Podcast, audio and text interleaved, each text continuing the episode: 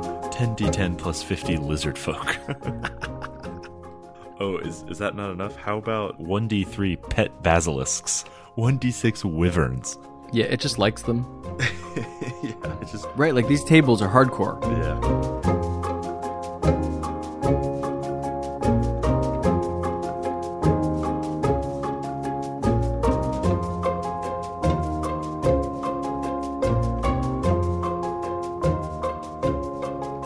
Live from the Mundangerous Brine Pool in New York City, I'm your host, Shane. And I'm your host, Ishan. and welcome to episode 69 of Total Party Thrill, a podcast for game masters and players where we discuss our campaigns in order to inspire yours.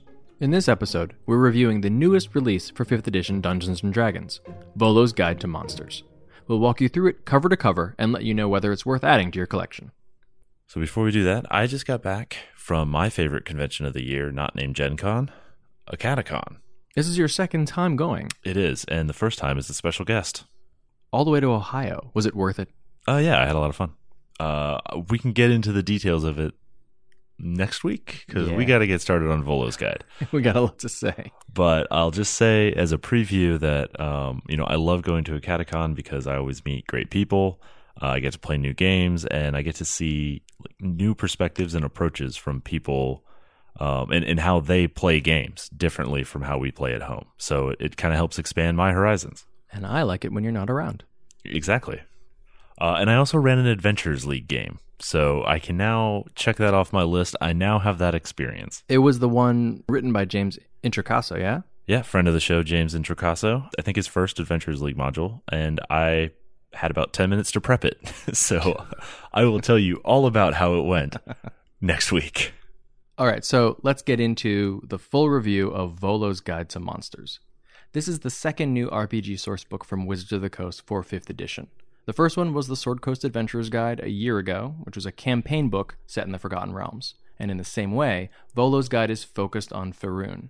It presents lore, stat blocks, and PC write ups for many new monstrous races. It's basically a Forgotten Realms monster manual. We're going with Faroon or Faerun. Whichever you prefer, Okay, it's a made up thing with a stupid symbol over it anyway. all right, so who is Volo? Because this is written sort of from his perspective, right? Yeah, Volo's a jerk. like a big jerk, which I guess makes sense because he was created by Ed Greenwood. Oh, okay. How do you really feel? Ed Greenwood, creator of Forgotten Realms, not a listener of the show. Wonder why. I like the symbol. She's nice. Ish.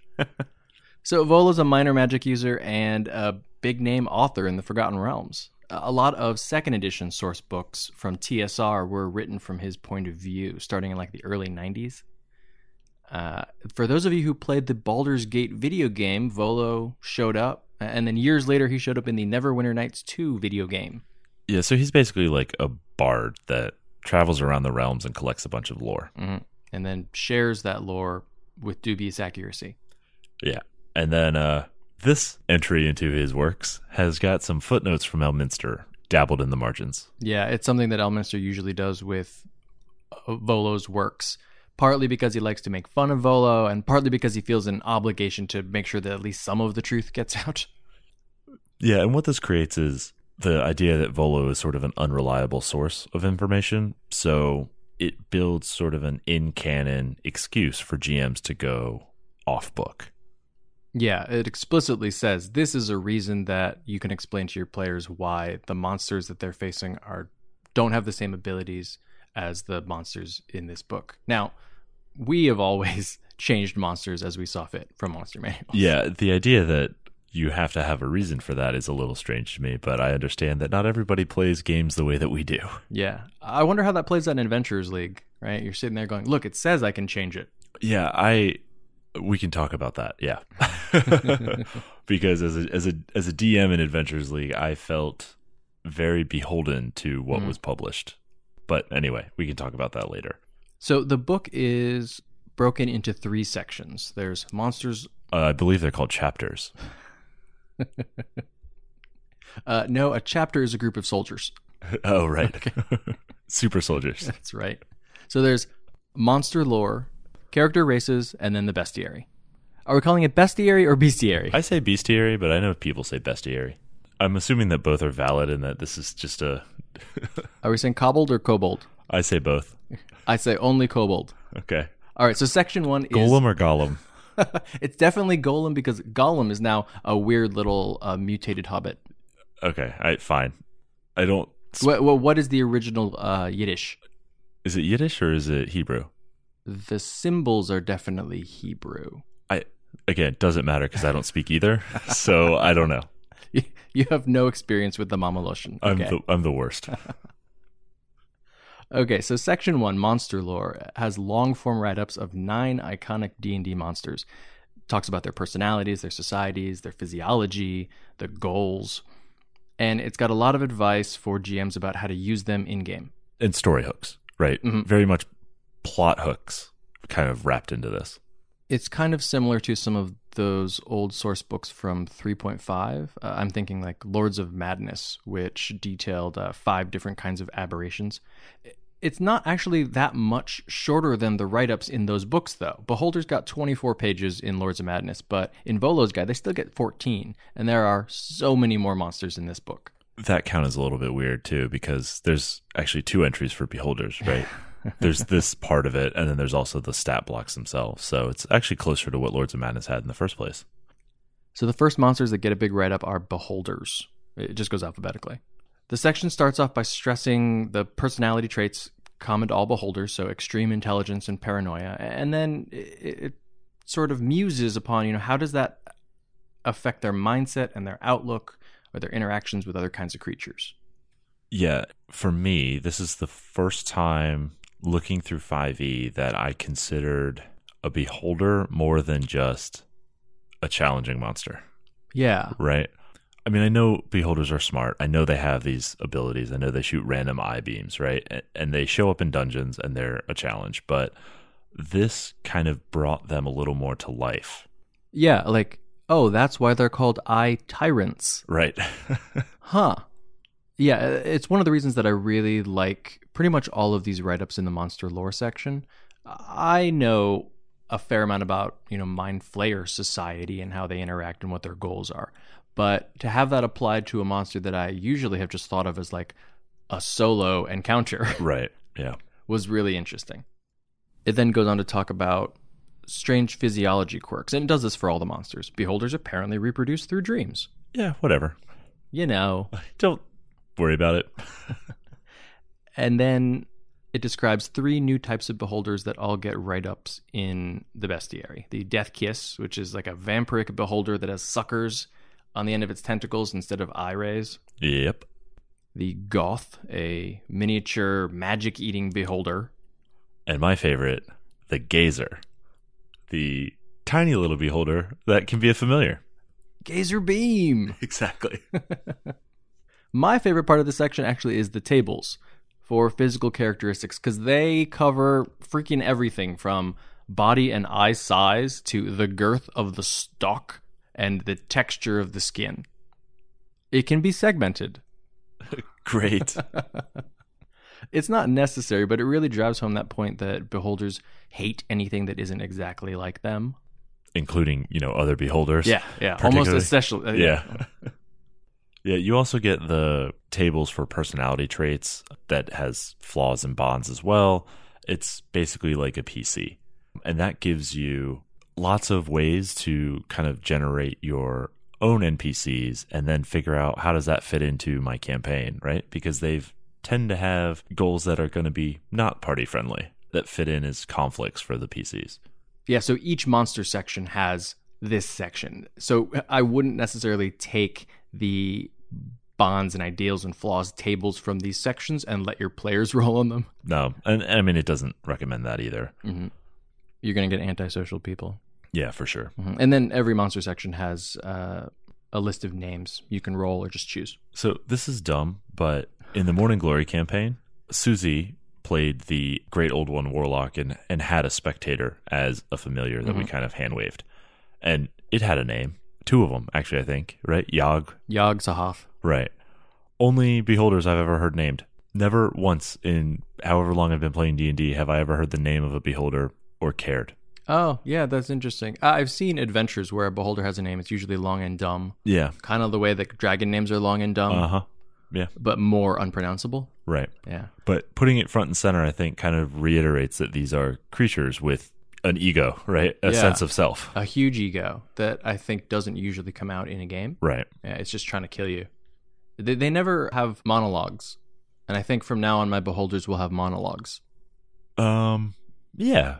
They If- have, they have mouths. if you if you want to call like their berating their enemies in combat a monologue, sure. B, Ray, Ting. Nice. I try. The next section is battle tactics, which is, The best. yeah, This is what every monster manual should have in every entry. it is so helpful for running a creature that has so many different options in combat. Yeah. And it is thorough. Yeah. There's strategies for using the anti magic cone, how to stack eye rays on one person. Like it specifically says, oh, I don't know, maybe it would use all three eye rays on the fighter. Yeah, and and same thing how to use your legendary actions. And this is this annoying niche piece of the D&D discussion that I sometimes cross that kind of drives me nuts when I hear about how difficult an encounter is or how the encounter math works or anything and tactics aren't a part of that discussion because some DMs are brutal tacticians that carefully plan their fights and and know how they're going to maximize their their monsters and others build based on a table and throw them together and they might make thematic sense or story sense but how you actually approach combat could really let down the stat block that you're using Mm-hmm. And I like that this section really tries to make the point that every beholder should be played as a genius tactician. and also has some non-combat uses for those eye rays I love that it goes through literally every eye ray. And there's a whole paragraph or more about here are the different ways the beholder may use this particular eye ray in its daily life or in its machinations. yep I also really liked the next section, variant eye rays. It's great for making unique beholders, but I found it the most helpful because it offers a look at what kind of spells the game designers equate with each other in terms of effect or power level. So for each eye ray the the normal beholder has, it lists different spells that you could swap it out for. So instead of a fear ray, the beholder could have a moonbeam, or it could use gaseous form on itself or another willing creature. So when modifying other creatures that aren't beholders that have a fear effect, you know, maybe it's a spell or an aura, or they've got like a fearsome howl, you now know you can probably replace that fear effect with a low level damage effect, you know, because Moonbeam doesn't do that much damage, or with a mobility effect for that creature. uh hello dragons Yeah, right? because terrifying gaze doesn't make sense for every dragon No. It, I mean, terrifying we're- presence right frightful presence. that one yeah But yeah, I could totally see a, a mist dragon, right? It still does fire damage, but instead of the frightful presence, it just turns into gas, right disappears. I'm out. mm-hmm.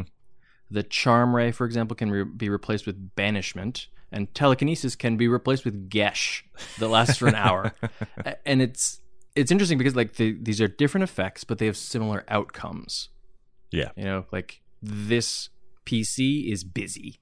right the that charmed pc will not be participating Mhm. for a bit okay well now you're just gone period And I think, especially if you're in a campaign that uses a particular type of creature a lot, maybe it's an aberration campaign. You know, maybe this isn't the first beholder your party has met. Maybe it's like the eighth. Yeah. It's really cool to be able to offer them the fear of not knowing what they're going to encounter. Yeah, and I think that's a cool thing for Beholder specifically because they're in that middle range of difficulty Mm. where you can really they can be a terrifying early monster and they can become a still worrisome higher level monster as well. They you know, in groups they could be a threat kind of thing.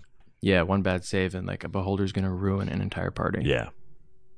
So it also comes with a battle map for a lair and uh, a pretty good breakdown of the description of the lair and then the tactics that the beholder uses in its lair.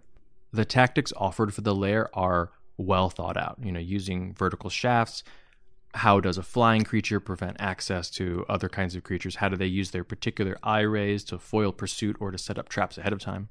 But one thing that I kept thinking about was by the time you have an adventuring party that can even potentially handle a beholder, they don't really care if like there's a vertical shaft because they can climb or they can fly or they can meld through stone. They have ways to deal with mobility obstacles. Yeah, but those obstacles also help with immersion, right? It makes it feel more like this is a beholder fight and not just another bag of hit points. See, I agree, but if I was running a super intelligent aberration that was super paranoid, I think I would have it think, oh, you know what I'm really more afraid of? Adventurers teleporting in here. True, but you're also limited by your means, right? So if you don't have a way of preventing teleporting, you might as well do the other stuff. Yeah, I suppose. It's also really useful, I think. Uh, you can apply these tactics to something like a, a well, maybe not a kobold warren because they can't fly, but any kind of like maybe lower level creature that has Yeah. flight Yeah, or, you know, creatures that could breathe water, something like that. sure. It lists some treasure. I, I like how it sort of broke down like this is the treasure that beholders are interested in, and here's the other treasure that humanoids are interested in that beholders just don't care about. Right. the the stuff they leave behind when they die. Right. Can they can they wear boots? No. Mm-hmm. Right. yeah, it's also got allies um, and a table that covers minions or pets, which is great for building out a beholder encounter Mhm. that has sort of a personal effect, right? It's a way to to modify encounters over time that isn't just wholesale changes to stat blocks. And man, one roll on each of these tables added to a beholder's entourage makes it so much more formidable. You know, already you're dealing with so many things when you're taking on the beholder, but now you've al- also got the minions with, you know, big swords and, you know, using those magic boots that the beholder doesn't care about. Yeah, yeah. And then after that, there's the Xanathar Guild right up. It's a Forgotten Realms Thieves Guild run by a secret beholder beneath Waterdeep. So the next part of this chapter then is giants, which I got to be honest, feels like they cribbed a little bit from Storm King's Thunder. Maybe it was the other way around. Maybe this was in the works. Okay, yeah. Maybe. Uh, I I just doubt it was parallel evolution. That's all I'm saying. You have more experience with SKT than I do. How much of this information did you find complimentary? That's a good question because I am playing in a Storm King's Thunder game, but we are not Oh. nearly far enough along to know. so I I don't have firsthand knowledge of that. All right. We will let you know at a future date. We actually do try to avoid adventure spoilers because sometimes we'd like to actually play them. Yeah, and that's why we don't review them. It goes through the ancient history of the giants and their old empire in the Forgotten Realms and then their fall from grace, and spends quite a bit of time on the giant pantheon and how that resulted in the different types of giants and then the ordning, which is the ordering of the different giants. So this stuff is interesting to me, and and I know the knock on Storm King's Thunder is that there's a lot of meta plot that'll never come out for the players. Mm. This has that same feel to me.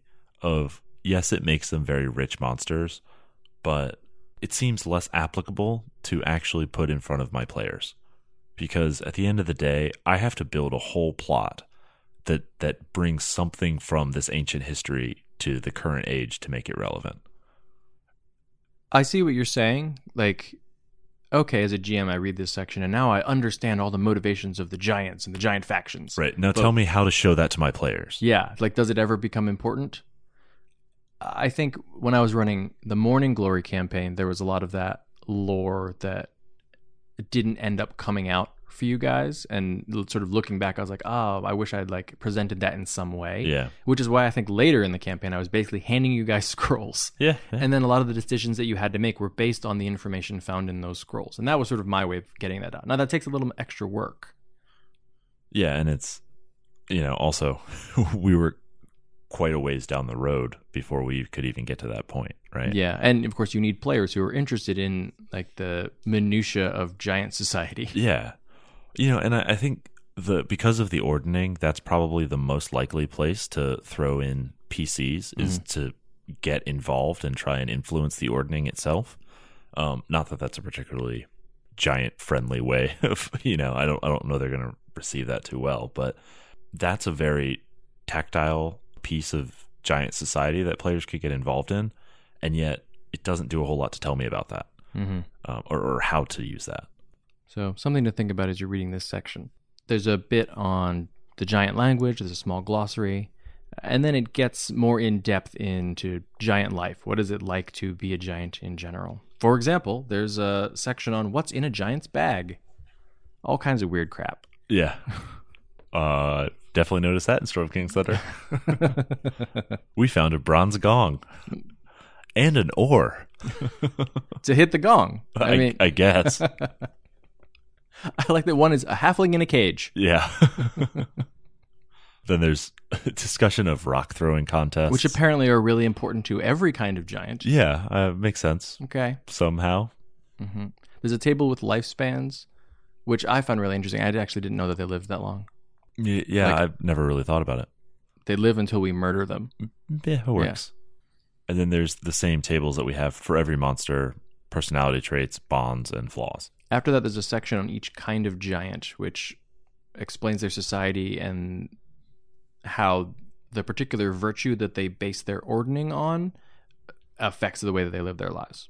So, first off, is cloud giants who live in sky castles uh, in opulence and base their ordaining on you know how much money and casual displays of wealth they can afford. Yeah. Conspicuous. Consumption, yeah, Yeah. lovely.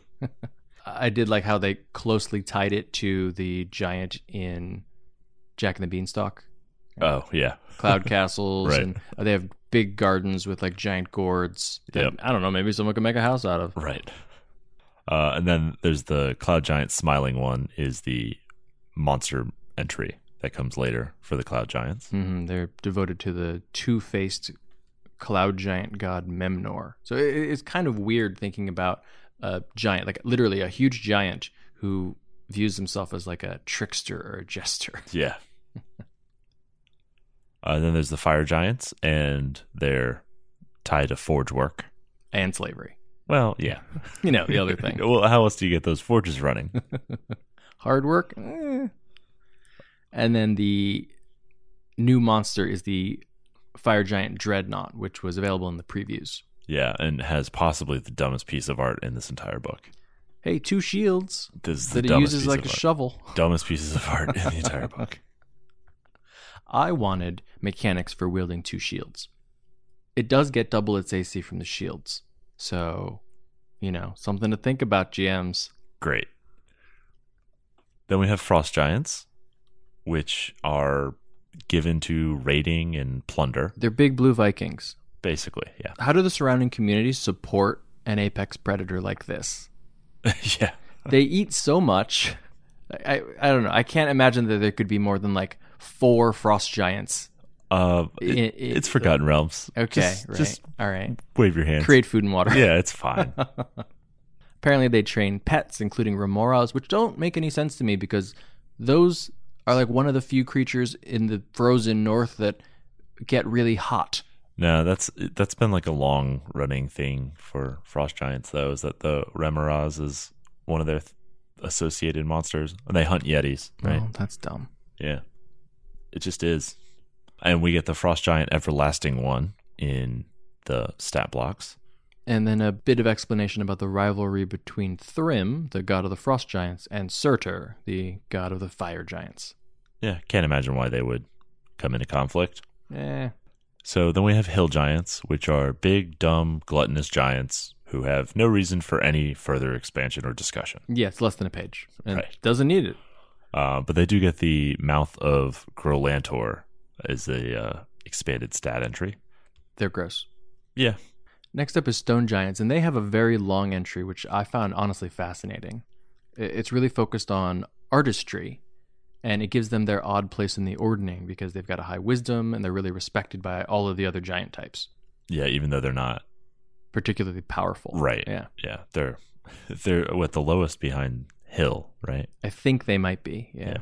There's a big section on what it's like to live your entire life in the dark and underground with stone overhead. And if a stone giant spends too much time on the surface with the open sky above, they go, they go kind of crazy.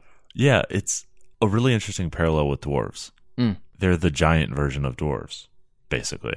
And that gives rise to the new monster, the Dreamwalker, which is actually pretty terrifying. Yeah, that one actually deserves a bit more description. so, what is the Dreamwalker? It's a stone giant that spent too much time on the surface and believes that everything it sees is, is a dream because you know this unchanging place of like wind and rain and erosion it's just it can't be real It's living in a nightmare. yeah and so that manifests as you living in its nightmare yeah. also if you get charmed by it too long it just grabs you and sticks you to its body and you become stone Sweet. yeah it's a save save or die I have always wanted to be the pauldron of a storm of a stone giant. they build it bigger and bigger and pretty soon we're in 40k Yeah. So, miss speaking of storm giants, uh, let's just move on to storm giants. I really like how this section opens with the Giants' definition of quote unquote chaotic good, because that's their alignment. Right. But, you know, sometimes they get angry if you piss them off and they destroy a village. Yeah, they're like Poseidon. They're sad about it. You know, they apologize, they'll try to make amends, but like everybody's dead. No, well, that is a little bit better than Poseidon. It's true. hey, he gave us the horse. Yeah. So they have a big emphasis placed on omens. Yeah, they spend a lot of time with prophecies that they want to see fulfilled, so they want to live as long as possible. Right. And sometimes the way they do that is literally turning into a storm, a storm giant quintessent, Right. which has a write up later in the book. So after giants, moving along in alphabetical order, we get gnolls. Terrifying hyena people. Actually, not even people, right? They're basically demons. They're, yeah, they're hyena demons. They're demon cults of Yinagu. Yeah. I really liked how this section takes seriously the null mindset and really delves into what is it really like to be wholly focused on killing and eating all the time. which was really interesting to read. Mhm. Uh, and I really like this section, though I read it and I immediately thought, hey, if I'm not playing in Forgotten Realms, I'm throwing all of this out. I find them more interesting as monsters that have more free will than this. I agree. Exactly. And and that's the that's the challenge of this for me as a DM is I like to have more thoughtful enemies than mindless slaughterers in the name of their god. This might be interesting applied to hill giants, actually. Uh yeah. yeah. So, in this book, in Forgotten Realms, they there's no society to speak of. So, it's arranged by their position in the warband, and that also really determines their abilities and the stat block that you get later uh, in Section 3, which are the Flind, the Fleshnar, the Hunter, and the Undead Witherling, as well as the animal looking Lucrata, although it's actually smarter than most gnolls.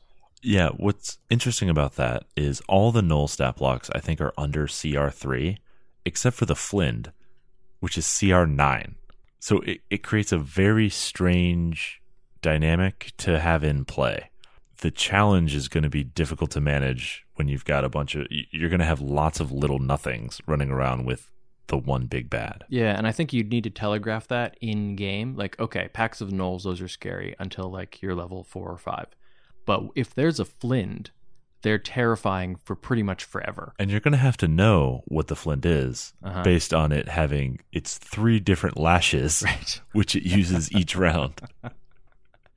All all of these new gnolls have so many attacks. Uh, yeah, they do. Yeah. It And they keep their rampage ability too, which is when Mhm. they reduce a creature to zero, they make a bonus action attack. And I think they can move in the process. and I think the flind can trigger it. Or is that the Lucrata? Yeah, one of them can. Yeah. List some allies, such as they are, and then really nice tables for creating a warband from scratch. Not just the creatures that are in it, but like what is the name that terrified peasants call it? Right.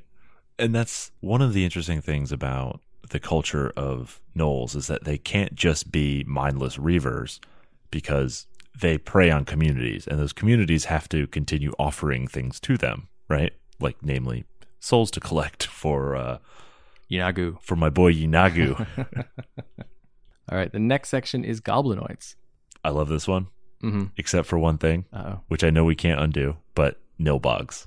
Oh, Yeah, we'll we'll get to you this. hate nilbogs? but nilbogs are dumb. Everyone hates nilbogs. Yeah, because they're That's the dumb. point. I they're, no goblins hate them You can't say that nilbogs are dumb in front of a nilbog. because you become a nilbog as punishment. That's right. This, I love the explanation of why goblins, bugbears, and hobgoblins are so closely tied together. It's because like there was a big awful god that killed all of their gods and was like, "Eh, you're all mine." Yeah, And goblinoid societies are really are direct reflections of their specific gods. yeah. So it's very caste based. Uh, goblins, of course, being the lowest caste. Yeah. Uh, but it does detail some goblin spellcasters, and then also those nilbogs. Yeah. So should we talk about Nilbogs? Sure, yeah. So so Nilbogs are avatars of like a goblin trickster god. Yeah, who was destroyed but still manifests on occasion. Yeah, and, and they're basically like haunting spirits of goblin war bands. So when a goblin war band kind of forms, uh, occasionally one of them will spontaneously turn into a nilbog who is just a mischievous trickster, but who is granted like reverence by the group so that he doesn't screw them up in war. Yeah, like it's basically a middle finger to the bugbears and the hobgoblins who like gather the war host and then treat the goblins horribly. right. So, in order to prevent the Nilbog from showing up, who shows up when goblins are treated too badly, Yeah. they take the worst goblin and just make them the court jester who can say literally anything that they want, Right. which is I find kind of hilarious. I yes, I get that. And that dynamic is fine. It's just dumb. like I mean, a lot of this is dumb. We got Banderhobs back. also one of these things is called a bugbear, which is neither bug nor bear. I once had a character that was reincarnated as a polar bugbear, Oh, interesting. all white, Again, neither bug nor bear. So dumb name. like a peanut yes. or a carpet. At least the peanut looks like a like a nut. Yeah. Okay, so anyway, your goblins give you your spellcasters and your nilbogs. Then bugbears. Okay, guess what? They're lazy and they're sneaky and they like to put severed heads on spikes. and then your hobgoblins are your lawful evil tyrants. They're the smart ones, the mean ones, the the ones that bully everybody into place. And it's a, a nice treatise on what it really looks like to live in a lawful evil society. Everything's arranged by military rank. There's a big section on honor and duty, which I thought would be really useful for any kind of stern, orderly, militaristic society. So think, you know, Spartans or Klingons. Yeah, I could definitely see like a city state, a lawful evil city state, kind of adapting that as a as a human approach. Yeah, like if you're useful and stay in line, you could probably survive there, even if you were an outsider. Yeah. It also details two new organizations one that trains wizards and another that trains monks. And then the Devastators and the Iron Shadows both get stat blocks in the bestiary. And then of course there's layers for both the goblins and the hobgoblins. There's a fourth section in the Goblinoid section that details the war hosts specifically, each race's position and responsibilities when they all gather and are called together to march and make war. And a lot of info on the logistics of conquering and keeping territory. It- they're pretty similar to ancient Rome. Yeah, and this is great because this gives you the the high level view that you need to make this like a meta plot for your campaign. An encroaching goblinoid warhost is gaining ground. Well, what does that look like? Yeah, I really like that goblins are usually low level enemies, but a war host? That's gonna yeah. Yeah, there are 10,000 goblins coming. right. Yeah, that's something that even level 15 characters are going to need to pay attention to. They're not going to be able to hack and slash their way through it at the very least. Yeah. Uh, and it also comes with a battle map of a war camp. So this next section is hags, which I know you enjoyed a lot. Yes, and I this has to come with a caveat that I don't care for Fae at all.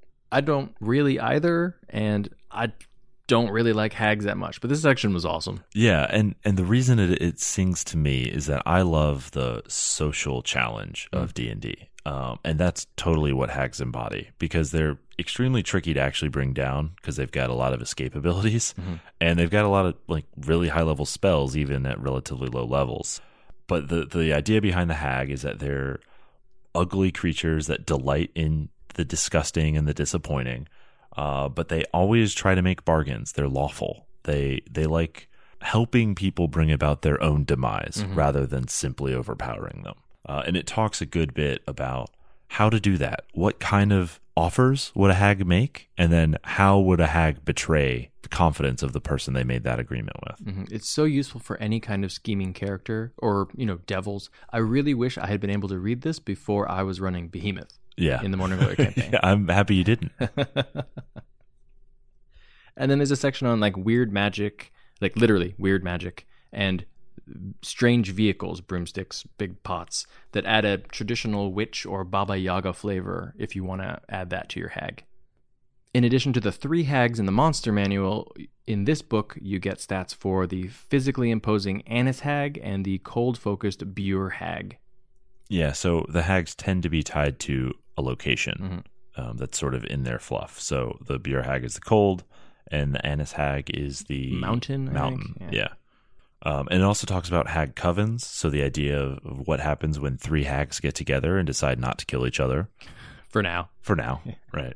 Um, and how they procreate and interact. The idea of the grandmother and the aunties and the baby hags, which is another great opportunity for a meta plot that doesn't become immediately obvious to the players. You know, it can it can have onion layers. And is also a good way to slip in some like body horror because the I mean there's a lot in this entire book Oh, for it that is- kind of thing. It is body horror.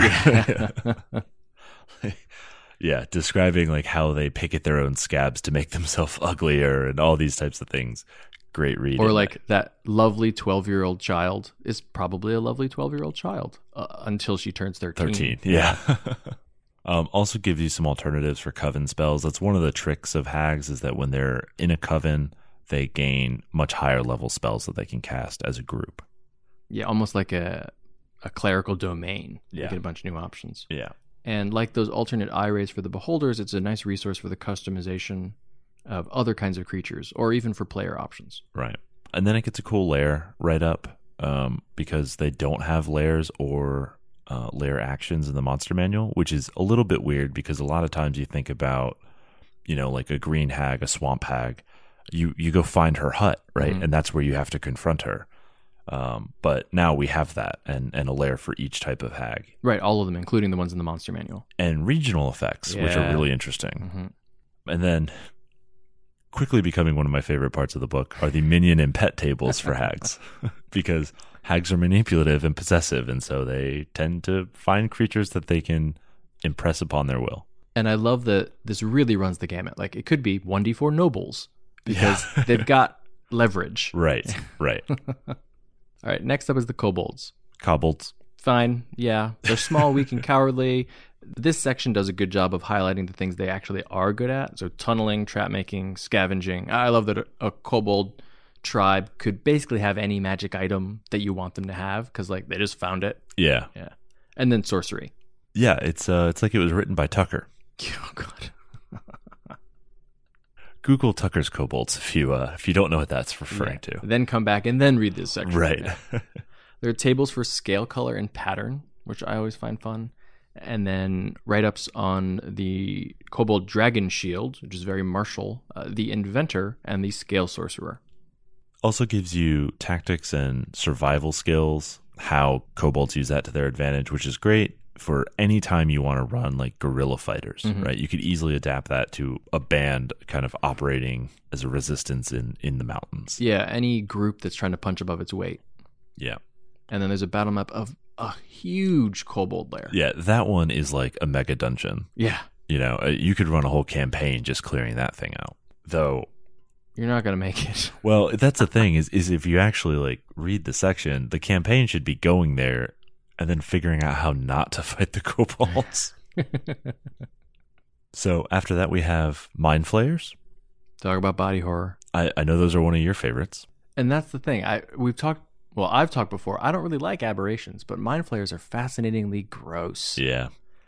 it talks about feeding and procreation and uh, again this is another thing where i'm like how do they get so many brains Yeah. like Who keeps falling for this? yeah how what are the the birth rates of nearby populations Right. because like i think they need to eat fairly often it's not like a vampire where you feed and like you just keep people around like cattle Yeah, you got to actually suck their brain out. yeah and why haven't they learned agriculture yet i don't understand right. grow people come on Um, but yeah, so it it sets up the colony arrangement Mhm. around an elder brain, an elder brain, elder blaine Yeah, Elder Blaine, the worst of the street magicians.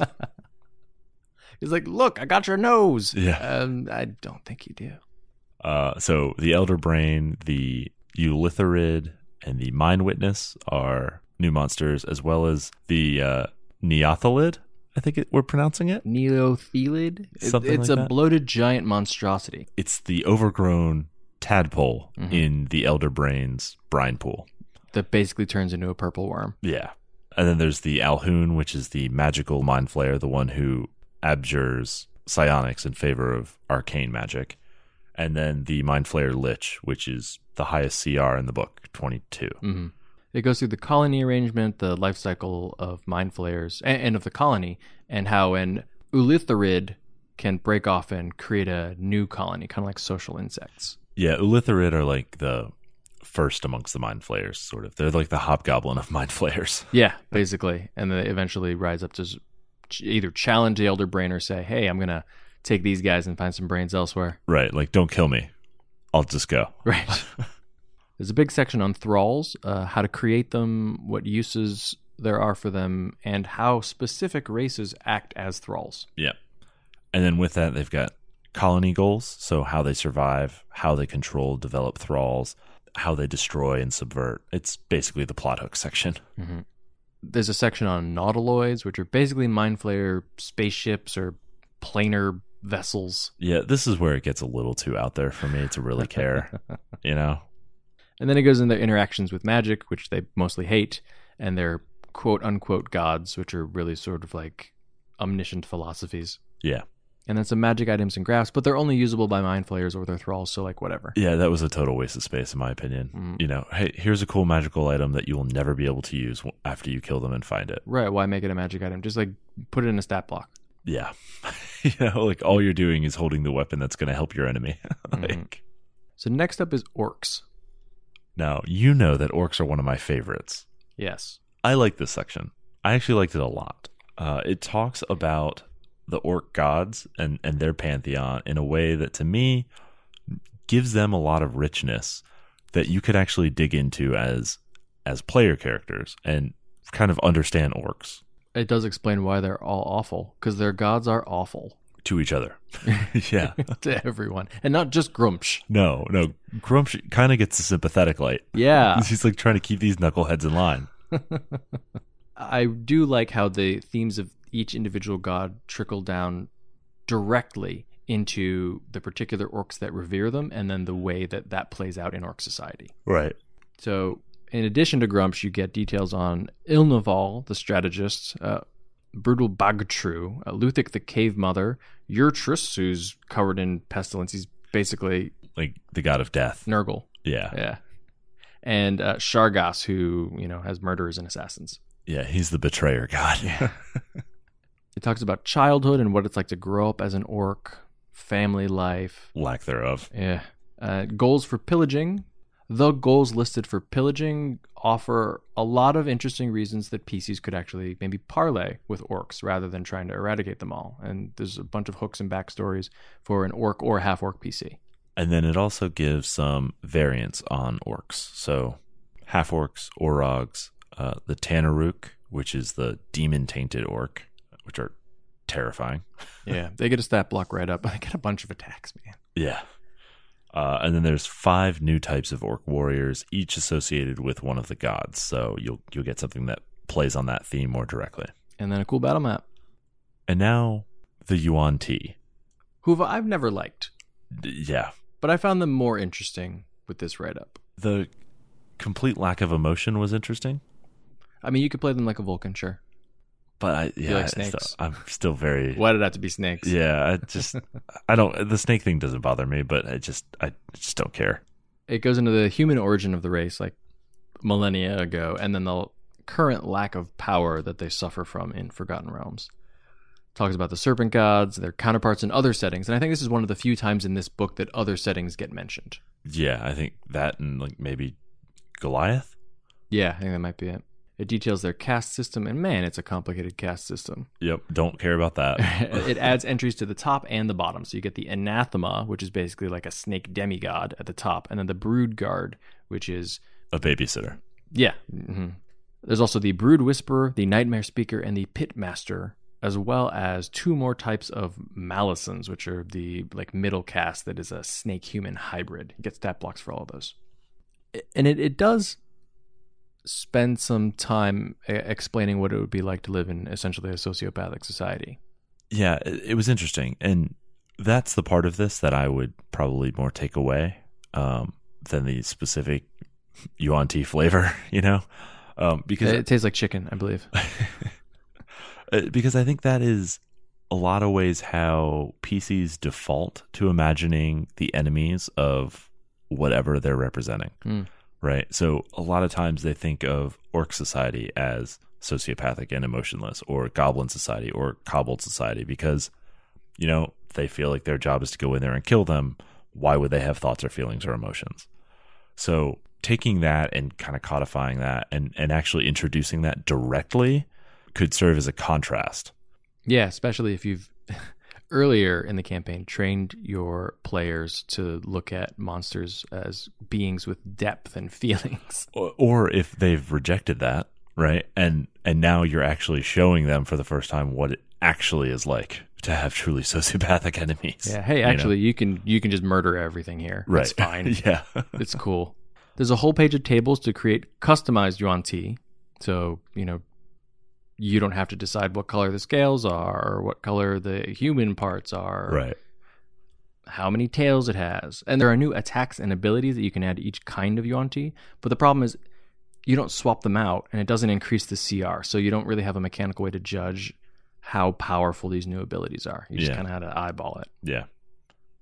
And then it gives a write up of cities and uh, a ziggurat is their battle map. Because, you know, why not a ziggurat? But now we're on to chapter two character races. So there are seven new PC races that are uh, the equivalent of a PHB race. And then there's uh, a handful more monstrous races that kind of just get the mechanical effects. Yeah, the full write ups, you've got the info on the physiology, culture, different types of names, and then the mechanical racial stats. So let's just go through them, starting with alphabetically two A's, the Azamar. uh, Aaron the Aasimar. I'm really happy to see it fleshed out after that cursory detailing that it got in the Dungeon Master's Guide because I really like Half Celestials, Aasimar, things like that. But I really think the execution here is pretty lackluster. Yeah, I'm less indifferent to the uh, the execution here, but go ahead. Well, they get the light cantrip, which is thematic, but they also get dark vision. So it's useless. Yep. Once But per you da- can bring light to others, and isn't that valuable? Yeah, ugh, ugh. your rogue hates you. It's pure flavor. Yeah, I know.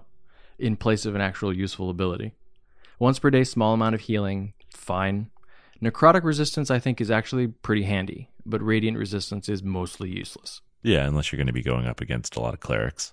Plus two charisma is good, but it can't really compete with the half elf.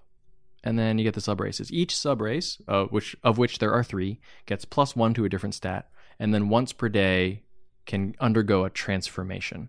The thing I don't like about the transformations is that they each take an action to transform, and they only last a minute. So it's pretty bad action economy. You've really got to predict when you're going to need it, and chances are you're going to lose a round. Yeah, I think that affects the protector less because it has a utility ability built in. Mm, yeah, I right? agree. So that which is why you think the protector is the best. I don't. Yeah, I don't love the Asimar in general. I don't love any of these three in par- in particular, but the Protector certainly I think is the best. That's plus one Wisdom. When you do transform, you get a fly speed, and then once per round, you can deal a fair amount of extra radiant damage. It's equal to your character level. yeah. Um, the scourge gets plus one con, uh, deals extra radiant damage In the same way that the protector does. Right. And then it gets an aura that hurts all creatures, including yourself, within 10 feet. It's a fair amount of damage. You can turn it off with a bonus action, but like, okay, if you're in melee and you turn this thing on, you're probably hurting your allies. Okay, you know, fine. But if they go down, now they're automatically failing death saving throws. So maybe you turn it off and now it's useless. But what if you get stunned? Now, now you're. j- I if I were the GM and that happened, I would just have the enemies back away, Yeah. and let you stand there and like burn all of your allies to ash. Sure. I, I- yeah. I, I- it is not a basic ability. you know, it's it's the type of thing that has the potential to go wrong. But I still, I really like the flavor. I think that's super neat, and uh, and I don't know. I I still like it. I think it's the coolest of the abilities, and I would I would be happy to play that with plus ch- charisma and plus con. I'm sure you'd be happy to play it. I wouldn't want to play when you were playing it. Oh well, that's I mean that's a a fair point. Ooh, although an entire party of Asimar all have radiant resistance, that might be cool. Uh, then there's the Fallen Azamar, which Is garbage. in both mechanics and in flavor, Mhm. um, because it means that you can fail as your race and then change races as punishment, which we got rid of in the Paladin. Yeah, We brought it back for a race. yeah. Plus one strength. The extra damage you deal is necrotic. Wah wah. And it's got a party unfriendly fear effect. Yeah. So who's gonna want to travel with you? uh, yeah, big problem there. Mm-hmm. Uh, it, occasional use. I mean, um, it's not a useless power. It's just super unfriendly. Yeah. Um, and and again, the idea of changing your stat block because you have failed as a race is bizarre, and not having free will as a player character sucks. Yeah.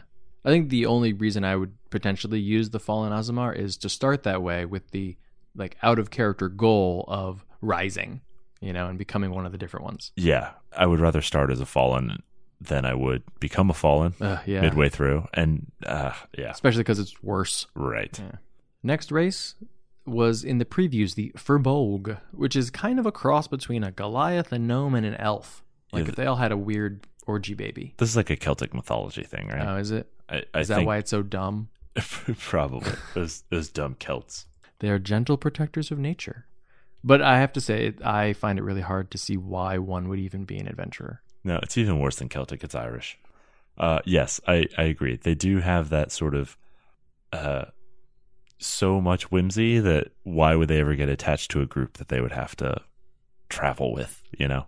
Yeah, like in order to be an adventurer, their personality has to be so different from the write up in the book. They're like, why is that included? Yeah, they're basically like Tom Bombadil. Yeah. Like, But they're the only race so far that has plus two to wisdom.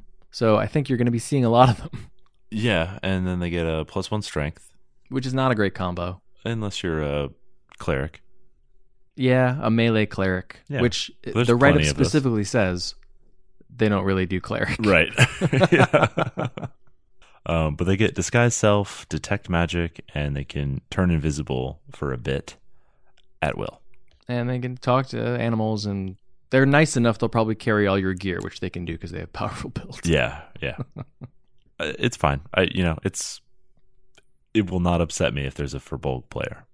yeah i w- wish we'd gotten maybe a different race and then of course the next one is goliath which i find has so much overlap Uh, they do kind of fit the same spot. Uh, Goliath doesn't have the wisdom bonus; it's strength and con. Um, but they they are also- both seven feet tall right. They're carry a lot of gear Yeah, both half giants Yeah. basically. um, you know, the Goliath gets a shout out to Dark Sun because in Athos they're called half giants and they're actually half blooded giants. i don't know how that works but Yeah, whatever. ask hagrid's mom Yeah. and then once per encounter, they can reduce incoming damage by a d12 roll, yeah it's the same write-up as the elemental evil player's companion which is fine to recycle, yeah I guess, because there's enough other content here. But why this and not the Aarakocra? Yeah. Like I remember in Sword Coast Adventures Guide, they reprinted this for Neblin, which we already had access to, but they added a feat. Yeah, And I was really hoping that there'd be something more for the Goliaths. yeah. They don't even get sub races. Adding sub races actually would have been awesome. Yeah, if they could have tied that to like Frost or Mhm. Fire Giant. Yeah, they're half giants. Like Yeah. throw them in. Yeah. Oh well. Uh, then we get the Kenku. They're like crow or raven people. Oh, oh, right. We are now in the furry por- portion, yeah. or feathery, or Uh, Feathery, scaly. scaly, yeah. but we are now in some animal slash man. I think these are really tough to run as either a player or a GM because like canonically they can't speak. They they can only mimic. Yeah, So, and this is even worse. They are unable to create or imagine anything new. so, like, I, it really takes a particular kind of player who wants to play a PC that cannot participate in any planning sessions. yeah. Or you're playing that one special Kenku who can. Ugh. Uh, again, this is a thing where uh, maybe I would be interested if I started off as a, a Kenku, like a normal Kenku, and maybe I'm like a minion of one of the other players. But my goal is to somehow like learn that creative or imaginative spark, kind of like the Scarecrow in The Wizard of Oz. Like I want my brains to be different, and that's what I'm looking for. Yeah, great.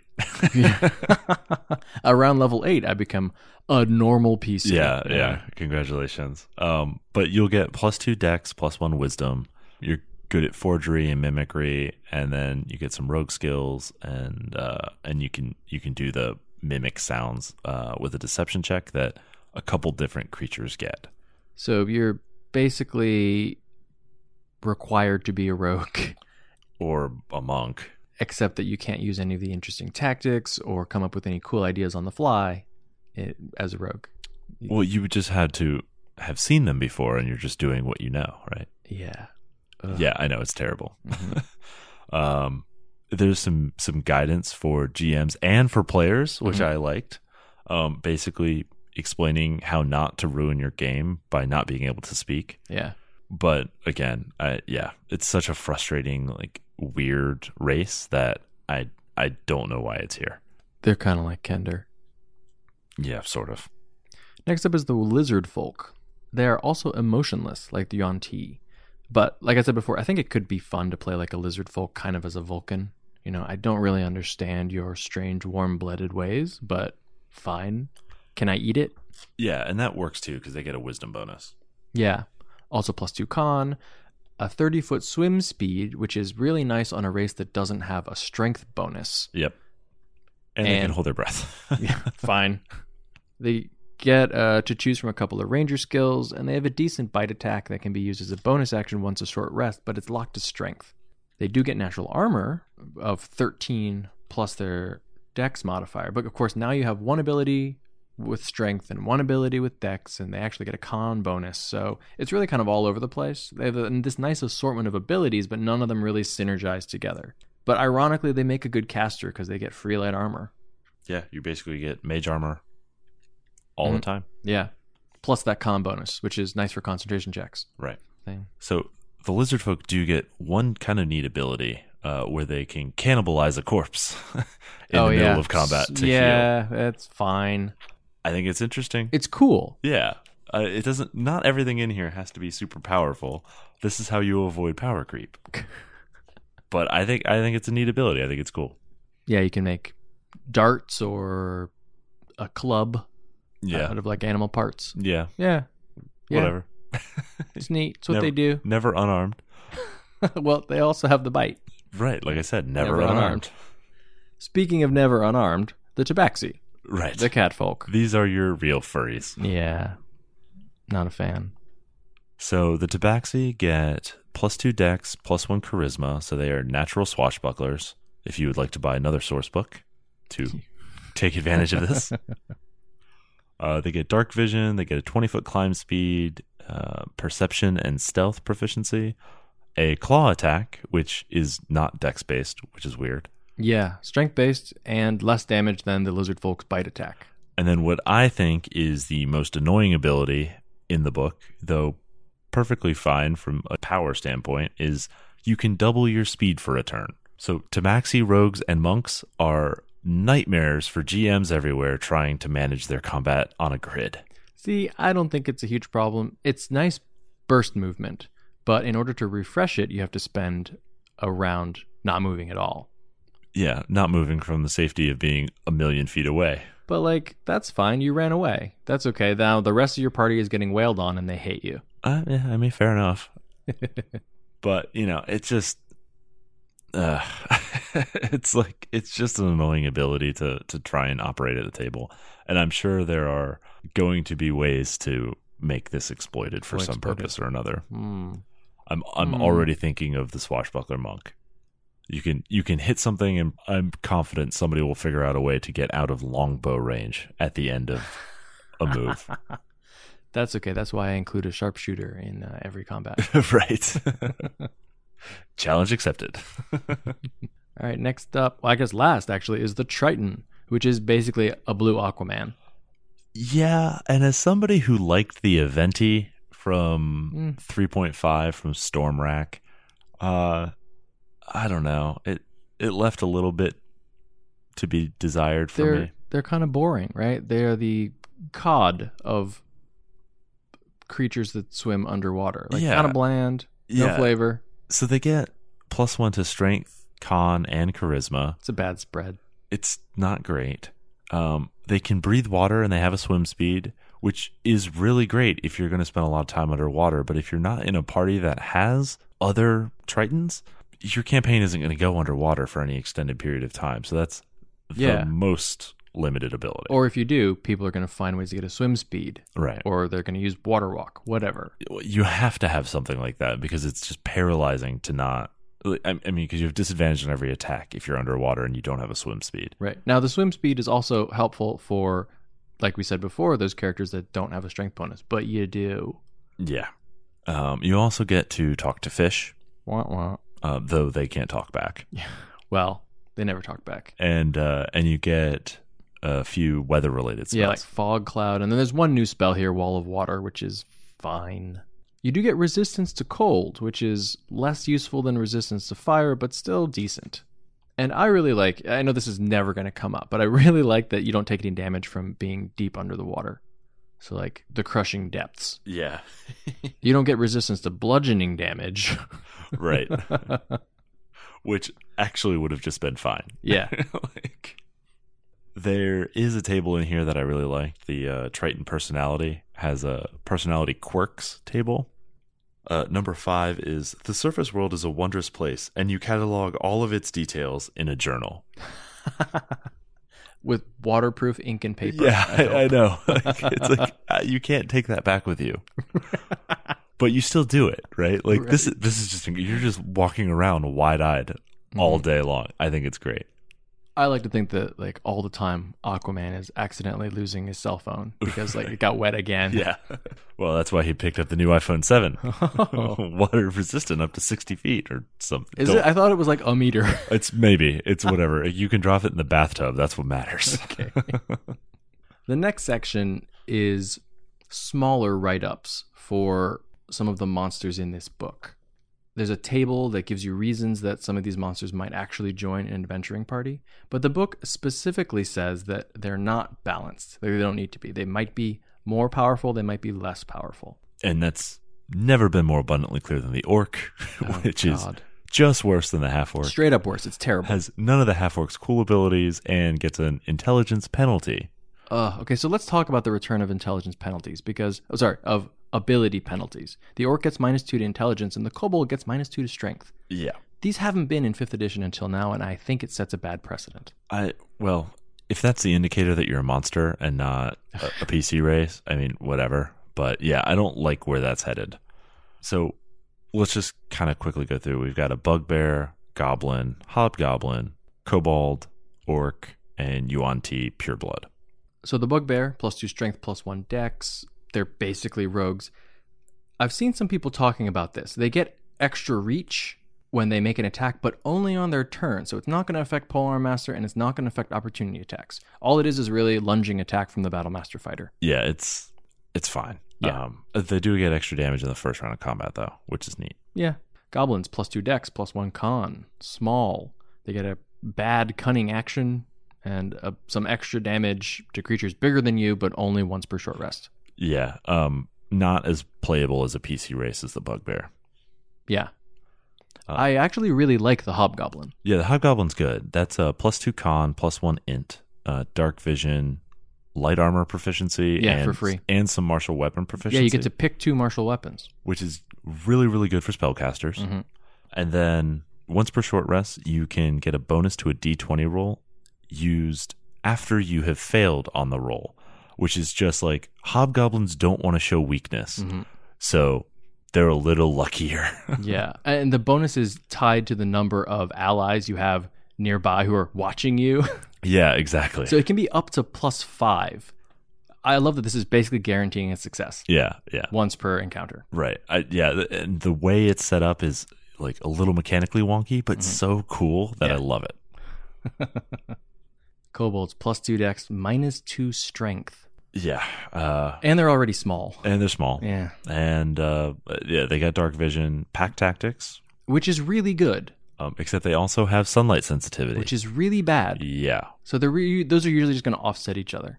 So sunlight sensitivity means you have disadvantage at stuff when you're in direct sunlight. And pack tactics gives advantage on attacks when you have an ally within five feet of the enemy. So you kind of have to i- in order not to be terrible in really most campaigns, Yeah.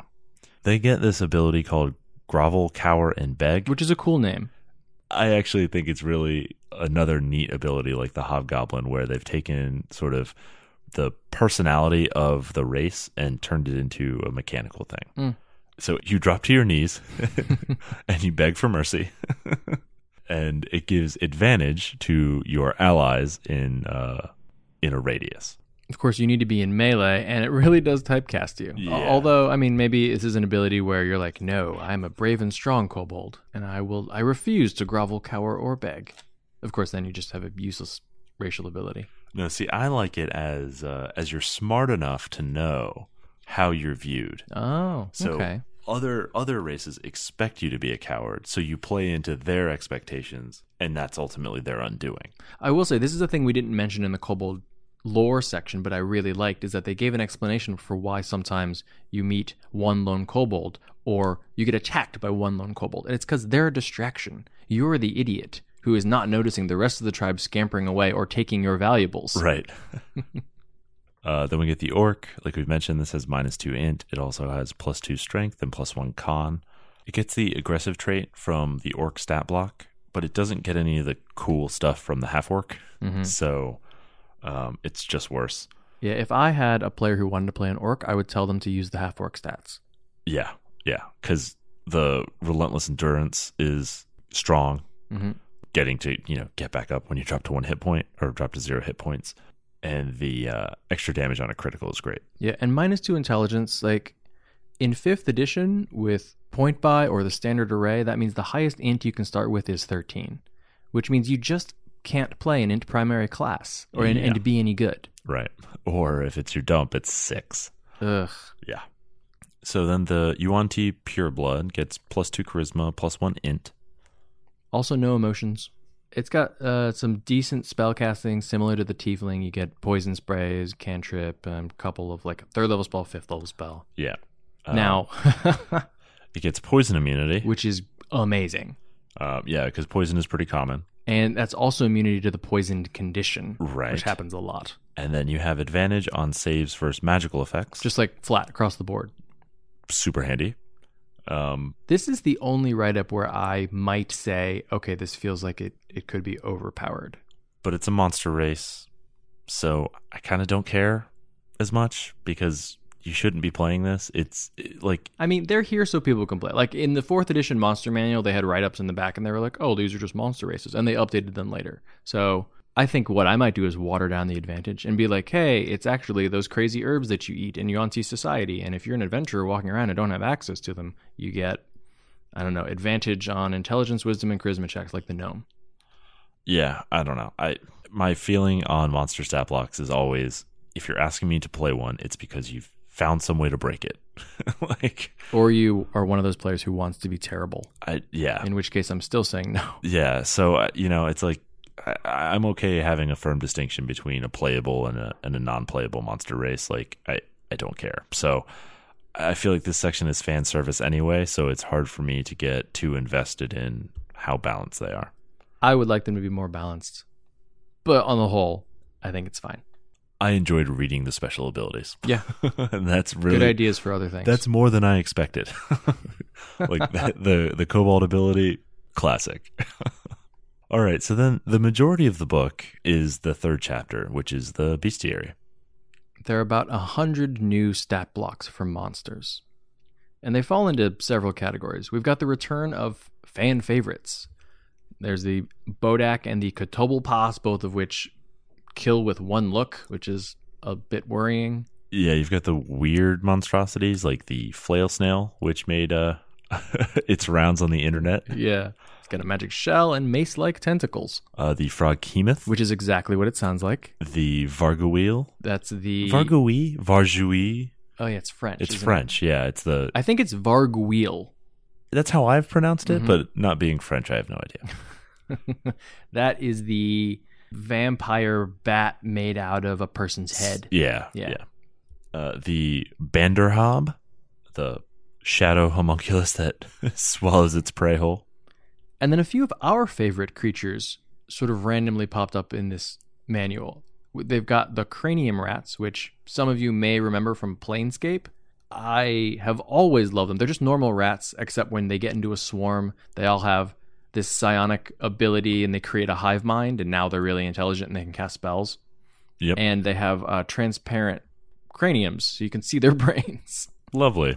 Uh, I didn't know these existed beforehand, but fell in love with them when I saw their picture. The grung, the adorable little tropical frog people. Uh, Th- uh, Their bright neon colors, caste based society, very, very evil. spit on their weapons, Yeah. poison them. Poison their Yeah. weapons. Yeah, they're uh, they're annoying little bastards. But I just love that picture. It was the first picture I tweeted when I picked up the uh, the book. This is the return of some scary fae, the red cap, the quickling, the boggle. Uh, that Quickling is so uninspired for me, though. It's just a super high dex creature with proficiency in all the dex skills and 120 foot movement. They live fast and die young. I think That is exactly that is actually Yep. one of their stat entries or one of their like Oh, really? That's the name of headers it. is live fast, die young. Uh, well, com- contrast that to the red cap, which I thought had an amazing write up. Yeah, I like the red cap a lot. Now, you know, I knew this information, but it was well presented and just they are creepy. Yeah, so a red cap is think David the gnome except with murderous blood bloodlust. And a giant sickle and heavy iron boots. Yeah. uh, and then the Boggle is um, a goofily named Fae who lives in bogs And nothing like the similarly named character from Labyrinth. or the dice based word find game. No, it's exactly like that game. oh, right. Yeah. then the appendix has uh, entries for NPCs of each of the character classes. and a bunch of the subclasses. Yeah. So you can have a stat block formatted that's uh, waters down the ability so it's actually sort of balanced. And then we've mentioned this in the monster lore sections, but a lot of the entries are an expansion of the core line of monsters. So, you know, a bunch of new orcs, a bunch of new hobgoblins, lots of new mind flayers. Yeah. Then there are a lot of entries that add new options or append to existing monster manual entries. Mhm. So you'll have both books open probably as you're trying to build encounters and that sort of thing. Yeah, it can be kind of a pain. It also means that you need to own the monster manual. Like, you can't just buy this book and really get away with having enough monsters or enough complete monsters to run full campaigns. Yeah. So, on the whole, like as usual with bestiaries published later in a product cycle, these monsters are a lot tougher than the ones that you meet in the regular monster manual. Yeah, I would not say the CRs are equivalent. Yeah, they did some changing of the algorithm and didn't tell us. Yeah, uh, there's lots of multi attack has expanded Oh, quite a bit. Yeah, Uh, at low levels. There's CR1 creatures that have three attacks instead of one. hmm or sorry, instead of two, and their multi attack. Um, lots more flexibility in what they can do, and some save or suck effects added on top of those attacks. Yeah, at there's some times. save or die. There's some fail two saves and you die.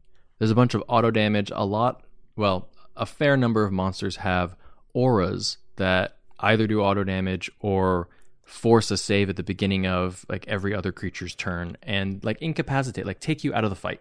Yeah, and keep in mind, an auto damage aura in particular is a problem because of death saves. Yeah. So if you're lying on the ground making death saves, you still take damage from that aura, even though the monster isn't thinking about you. And each time you take that damage, it adds a failed death save. The third time that happens, you're done. Even if you make all of your death saves, you can still be dead before you get a chance to roll three. Yeah, and it can be very hard for a GM to not have that happen because what do they do? Have the monster retreat when it's winning? Exactly. There are also, we noticed, monsters with strange or weird effects that a player or a PC wouldn't necessarily know about that can totally screw them. So this is the swarm of rot grubs, which is uh, one of the beasts in, in Appendix A that enters your skin when it bites you, and after a round, it's embedded too deeply for you to treat it directly. Mhm. Um, if you are reduced to zero hit points, it's because they have eaten your heart, and you're dead now. And every round, you take 1d6 damage per rot grub. That has infected you. Yeah. And one hit from the swarm can leave 1d4 rot grubs on you. Correct. Now, Ishan, let me ask you a question. Okay. Um, now that you know what rock grubs are, Mhm. uh, how would you think to prevent that rock grub from burying itself in your skin after it bites you? Hmm. Well, first off, I I know that it's going to be burrowing into my skin because my first thought would be to like smash it. Well, that's a good question. Do you know? Oh. Yeah. So let's assume you do. Okay. Um, I I would, I guess I would try to scrape it off, right? hmm Mm-hmm. That makes sense. Uh, you're dead. Would you? Would you maybe like try and pour brandy on it or something? That would that should kill it, right? No. No, No. Could you wash it off? obviously. Disinfect it? oh, how about this? What if I hit it with acid? Nope. What if I freeze it? Nope. What if I suck out its life force with necrotic energy? Gross and nope. What if you cut off your arm? Yeah, that must do it, right? Nope. What if I chain lightning myself and hit the rot grub? Nope. Okay, so how do I get rid of this rot grub?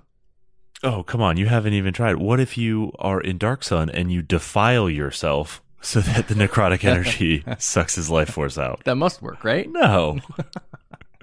you got to use fire. You got to Oh. you, got to burn yourself. You got to Oh. cauterize the wound with it inside. One thing they don't mention is if I got hit with three rot grubs, can I cauterize all three in with one action? Yeah, if that action is fireball. yeah. Uh, it's it's it's not a problem on its own if you know the terms of it, right? The idea that it sucks an action out each time you get hit, it it sucks up your next action preventing yourself from certain death. I don't have an issue with that. The problem is it's meant to be a trick creature, right? It's a trap in and of itself. And it, I just don't know how you solve that without metagaming given that you have one round to figure it out. Well, I mean, the other option is that you just keep healing a creature for whatever, eight hours. The eight hours it will take, hopefully, your cleric to memorize Lesser Restoration Yeah, exactly. and heal the disease. Right. Or your paladin to use five points of lay on hands to remove a disease. So if you don't have those options, you're dead. Right. There are also high level spells, sometimes once per day, on mid range creatures. And like you mentioned, mid range creatures sometimes have really high level spells, like access to like an eighth or ninth level spell. Yeah. You know, in general, those are not the spells that are going to break a campaign for you, but they can be hard to use as a DM if you're not careful. Like, for example, I don't think a Hag Coven getting access to Eye Bite is a problem. Mm-mm. right? It's a six level spell. It's a save or suck. It can end an encounter if it's not dealt with, but it's ultimately it's a concentration spell, and you'll get back on your feet eventually. I think many of the selections for creatures in this monster manual are, are good or useful or they're fun, but I don't know that we needed seven new dinosaurs. I mean, I guess moon druids will be happy, but that's really about it. Yeah, Veggie pygmies stand out for me. Zvarts. I don't mind Schwartz because I play Baldur's Gate, and I remember the Schwart. Did they need to be written up? No, they didn't. Okay, Okay. fine, you win. What about fire newts? Uh, I was surprised to see this on here for you because I thought it was cool that they ride into combat on those giant chocobo things. Which is fine, but I aren't there salamanders? Just more salamanders? Don't we already have salamanders? Yeah, salamander is like a thing from mythology, though. Yeah, so like, you know, amphibious, lizardy type creatures that are immune to fire and do fire damage and worship fire. Yeah, okay, more fire. Yeah, Yeah. I got it. Message received. Fortunately, immune to rot grubs. So there is a serious lack of high level monsters. Oh, yeah. and I get that the majority of campaigns are going to be in the lower or low mid levels, right? So under CR 12 is going to be the the majority of D&D campaigns that get played. But leaving high level play so unsupported also discourages it. And I hate that. Yeah, you got to make it up all on your own. But those are the most complicated monsters. And the game's been out for several years now. Yeah, like, that's, there's uh, been time. yeah. There are adventure paths that go to 15. So, what do people do after that? Right. Apparently, nothing. Yeah. Uh, well, you go by the next adventure path. Oh, And which reroll. starts at one, right? so yeah, what what happened to like the astral dreadnought or some greater demons? or the the archfiends of the nine hells. Yeah, or all those high level spellcasters that Forgotten Realms is lousy with. So that one I disagree with you on because you can't kill Ilminster, right? Like It doesn't need to be Elminster, right? I just s- someone, anyone, high level. I don't know, Manchun. Yeah, I, I mean, I get that, but this is specific to Forgotten Realms. There are a bunch of untouchable characters because they're sort of the touch points for so much of the fiction. Well, then give me a Red Wizard of Thay, an unnamed Red Wizard of Thay, who's level 18. um, Archmage. Okay, level But Arch- 18. Archmage is CR 12. Yeah, I know. Yeah. so when you said level 18, you screwed me. but they could easily be reskinned. Actually, much more easily than some of these like actual monsters. If they made them generic, you're right. They, we could get some NPC stat blocks, and they started that with the player classes. Mm. But you know, those are very generic themselves. They don't belong in a Forgotten Realms book. They belong in a monster manual. Well, I will say, especially in a Forgotten Realms book, there's really no excuse for not having some high level monsters because like Elminster himself could run a gauntlet of this entire book, like top to bottom, probably without resting by himself. Yeah, I did appreciate his notes in the margins. Of course, looking at the CRs and then looking at his note, he was like, "Oh, these are terrifying." Or Volo's like, "Ah, so scary." But I was like, "But it's CR three. Uh, yeah, that was the um, the note on the grungs. One of the thing that made me love so very very much of them was the note from Volo. Sentient poisonous frogs that live in trees. Truly, the gods hate us. which in Forgotten Realms is absolutely true. Uh, well, yes, but also um, there was this thing called the spell plague. That's how you know the gods hate you, like not because there's tiny uh, tree frogs that eat you and enslave you. Volo's a bit hyperbolic. Yeah, I will say also, I didn't see much of him or Elminster, honestly, considering how much hype there was about how, like, oh, Volo and Elminster, like, they have a back and forth and, like, they undercut each other. Yeah, they're just little notes in the margins of the monster stat blocks kind of thing. Yeah. You know, uh, actually similar to what's in the monster manual, they're almost like highlight notes, Mm. you know, um, but very little in his voice.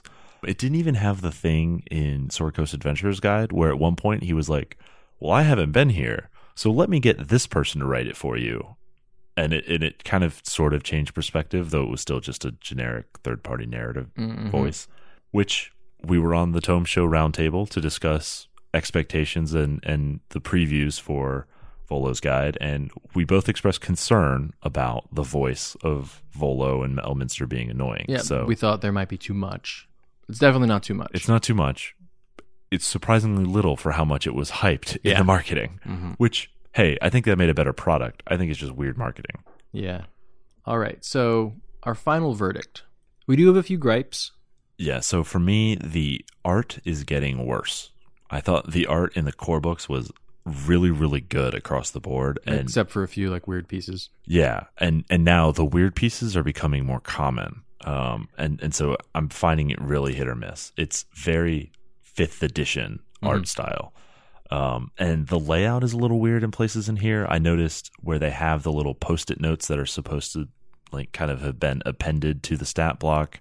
Sometimes the art overlaps that, as though the art was drawn in after the note, which doesn't make any sense. Yeah, I on a casual read found about a half a dozen pretty obvious typos. None of them that change meaning, fortunately, and none of them in rules sections, but still.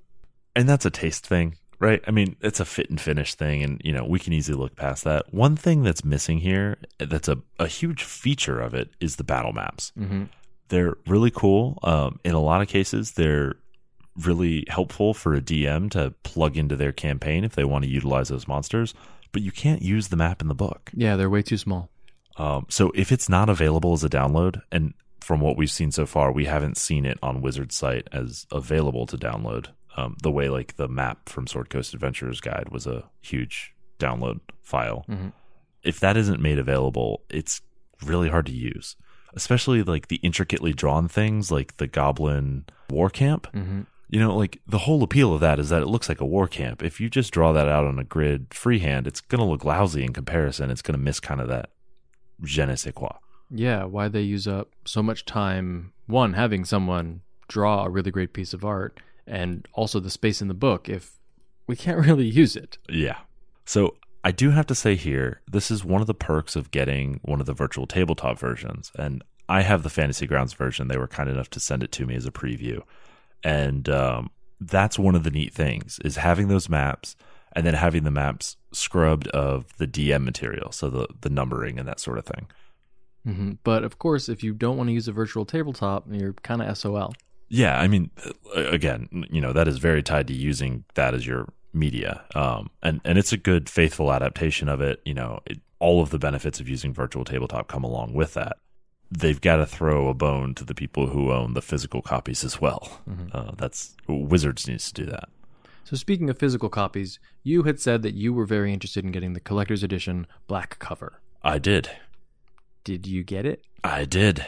Oh, all right, great. Yeah. Um, it's, you know, the line art that we all expected. I don't love that it's a Mind Flayer on the cover, Mm. but I am still happy that I have a collector's edition. And uh, and I think that's kind of cool. Was it worth the extra cost? Oh no, no, I, it's pure collector service, right? But you know, for an extra twenty bucks or whatever the difference was between my local store and Amazon, I, you know, I wanted it while I could, and I got it two weeks earlier than the widespread release. All right. So, for anyone who is a GM for 5th edition, or for any players who want access to one of the new races in this book, or if you're a player who really loves monster lore, I would say that Volo's Guide to Monsters is a definite buy. I completely agree. This book brought me back to when I first started playing D&D and I took the monster manual and I just started reading, Mhm. right? And it just sparked my imagination and it gave me ideas of cool things that I could see running in a game that I never managed to get to the table, right? But it, it gave me that spark of imagination again and I love that about this hobby and I love that about this book. Yeah, I hope all subsequent Monster Manual type books for 5th edition have a similar format in that there are some sections that are much, much more in depth rather than simply an encyclopedia of monsters. Yeah. I'll say if you're not one of those three groups that we mentioned, this is still like a book you will probably want to buy. Yeah, I think this compared to the Sword Coast Adventurers Guide, I think this is a cooler read, just a cooler casual read. You Yeah. know, like like I said, I was excited and and it piqued my interest much more than reading the lore of a campaign setting does. Yeah, especially like if you're not going to run in the Sword Coast, then none of that information was really applicable. And it was sort of hard to transfer over to a different setting. Yeah. But all of this stuff is very easy to use elsewhere. Yeah, and and like we said, you know, even as we went through the specific lore of different monsters, we're thinking, oh, any type of guerrilla band could use these types of tactics. That's Mhm. brilliant. You know, we can easily adapt this for other uses and other monsters. And there still is a fair amount of player information. So it's certainly not a waste if all you're really after is new races. So, is there anybody who shouldn't buy this? I can't think of anyone that I would tell not to buy it. You know, there are probably some people who don't need it, or if like you would need to scrape the cash together, don't worry about it if someone in your group, someone else in your group has it. Yeah, I, I would say it's not mandatory for players. Yeah, I think it's very nice to have for players. Um, and I wouldn't discourage anybody who is interested in it. But if nothing we've said has been that exciting, you're probably the right person to not buy the book. yeah, it's fine to skip. I would say if you're just starting out in fifth edition and you don't have any of the source books yet, this is probably one you can wait on. Yeah. I would buy the Monster Manual first. Yeah, definitely. Would you buy a published adventure before Volo's Guide? Say you had the core books, you're a new player, you found Total Party Thrill. Oh well, then I would probably quit the hobby. you're buying your fourth d&d book would you rather have I, I think we would both agree we wouldn't buy sword coast adventurers guide as our fourth book right. would you buy volo's guide or would you buy one of the adventures I would buy one adventure, I think. And then after that, I'd probably never buy another adventure. yeah yeah Um, I think if you're running a campaign for the very first time, it's nice to sort of have your hand held like that. And then in the future, maybe buy one that you're really interested in. But I'd probably go adventure and then Volo's Guide. yeah i think i would agree Then after that, Skag, and then maybe adventures after that. that makes sense to me And also, we're not in a space where you've got a new book available every single month. Like, this is basically 30 to $50 per year R- at this pace yeah, So like, ask for it for Christmas right slash Hanukkah, Kwanzaa, Christmas, Hanukkah, Kwanzaa. friendsgiving Y- Your friends are not going to buy this for you. white elephant at work Yankee swap. yeah Oh yeah, you're from the South too. You call it Yankee Swap. Martha ended up with it. Sorry. Right, yeah. She opens it randomly to the page with the mind flare autopsy. Right.